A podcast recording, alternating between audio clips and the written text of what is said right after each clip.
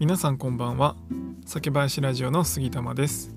酒林ラジオでは日本酒を知らない方にも日本酒をちょっと身近に感じていただけるように日本酒の選び方やエピソード日本酒の銘柄紹介などをテーマにお話しするのが8割。あとの2割は次世代の酒屋さんを作るためにウェブ活用のお手伝いをしている中で面白いなと思ったウェブとかテクノロジーに関するお話を気ままにしていく番組です。いつも聞いてくださってありがとうございます。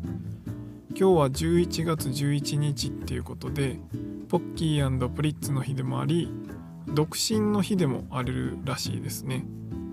僕はあの結婚してるんですけどあの独身の日だから結構あっちこっちでセールとかやってるらしくあのご存知の方もいると思うんですけど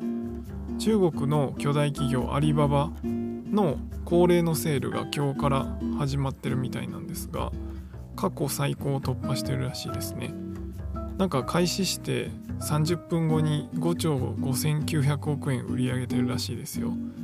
まあ、売る人も買う人もとんでもないですね。はい。さて今回は本醸造という言葉にフォーカスしてお話したいと思います。本醸造って言葉をどっかで聞いたことあるかと思うんですが聞き覚えってありますか？多分醤油の本醸造と日本酒の本醸造っていうのを聞いたことあるんじゃないかなと思います。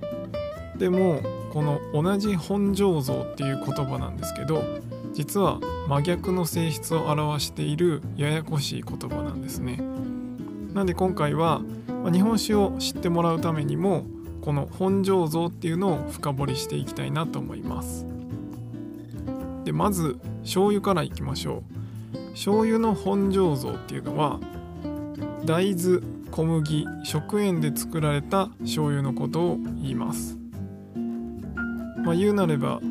原料以外混ざり物がないっていうことですね。でこれに対してその原料にアミノ酸液っていうのを添加して醸造してそれをなじませたものを混合醤油っていうそうです。なので醤油の本醸造の本っていうのは、まあ、ある意味本来というか、まあ、混ざり気のないっていう状態を表してるんですね。で一方日本酒の本醸造っていうのは醸造アルコールを混ぜてあるものを指します。日本酒は原料で言うと米と米麹でできてるんですけどこの状態の日本酒を純米酒って言います。でここに醸造アルコールっていうものを足すとざっくりと本醸造と呼ばれます。で細かく言うとその醸造アルコールが入っていてかつ精米部合つまり、ま、削った後に残ったお米の割合が70%になっていれば本醸造あの本醸造になる条件っていうのは2つあって醸造アルコールが入ってるっていうのと精米部合が70%この2つを満たすと本醸造っていうふうに呼ばれます。でこれを満たさなければえーと、基本的には普通酒って呼ばれる。あの、まあ、一般的なお酒っていう風な分類になります。この醸造アルコールが入っていてかつ精米部合70%みたいなこの決まりに関しては特定名称酒っていう分類基準があるんですけどまたこの特定名称酒の詳しいことは別の回にご説明します。まあ、ざっくりとお米を70%になるまで削って醸造アルコールを入れたら本醸造になるって覚えてもらえれば大丈夫ですつまり本醸造っていう言葉は醤油の場合は原料の大豆小麦食塩だけで混合していない醸造だから本醸造。で日本酒は醸造アルコールが入った日本酒が本醸造っていう風になります。ねややこしいでしょう。同じ言葉でもこんなに違うのは、まあ、結構面白いかなと思うんですけどあの頭の中で本醸造って聞いたことあるなと思って例えば醤油の本醸造のイメージがある方が、まあ、日本酒を手に取った時にあの原材料に、まあ、米と米麹だけだと思っててなんか別のもんが入ってるなって思ったらあれなんで違うんだろうみたいな、まあ、そこまで思う人はいないかもしれないんですけどまあそういう風なあな入ってないっていう状態を表す本醸造と入ってるよっていうものを表す本醸造がありますというお話です。じゃあこのお話をしてる中でもしかしたら疑問に思った方もいるかもしれないんですけど日本酒の本醸造って醸造アルコールっていうのを入れてるからなんか良くない日本酒なんじゃないんですかって思いませんでしたか？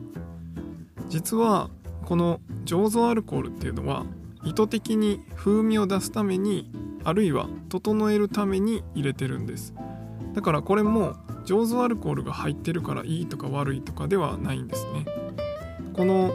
醸造アルコールはサトウキビでできているものが多いんですけど、まあ、最近はお米から蒸留されたものとかも使われたりしてるそうです、まあ、お米でできた日本酒にお米でできた醸造アルコールを足した方が、まあ、風味がよりこう馴染みやすいんじゃないかとかそういうことで、まあ、お米のものも使われてたりするそうです。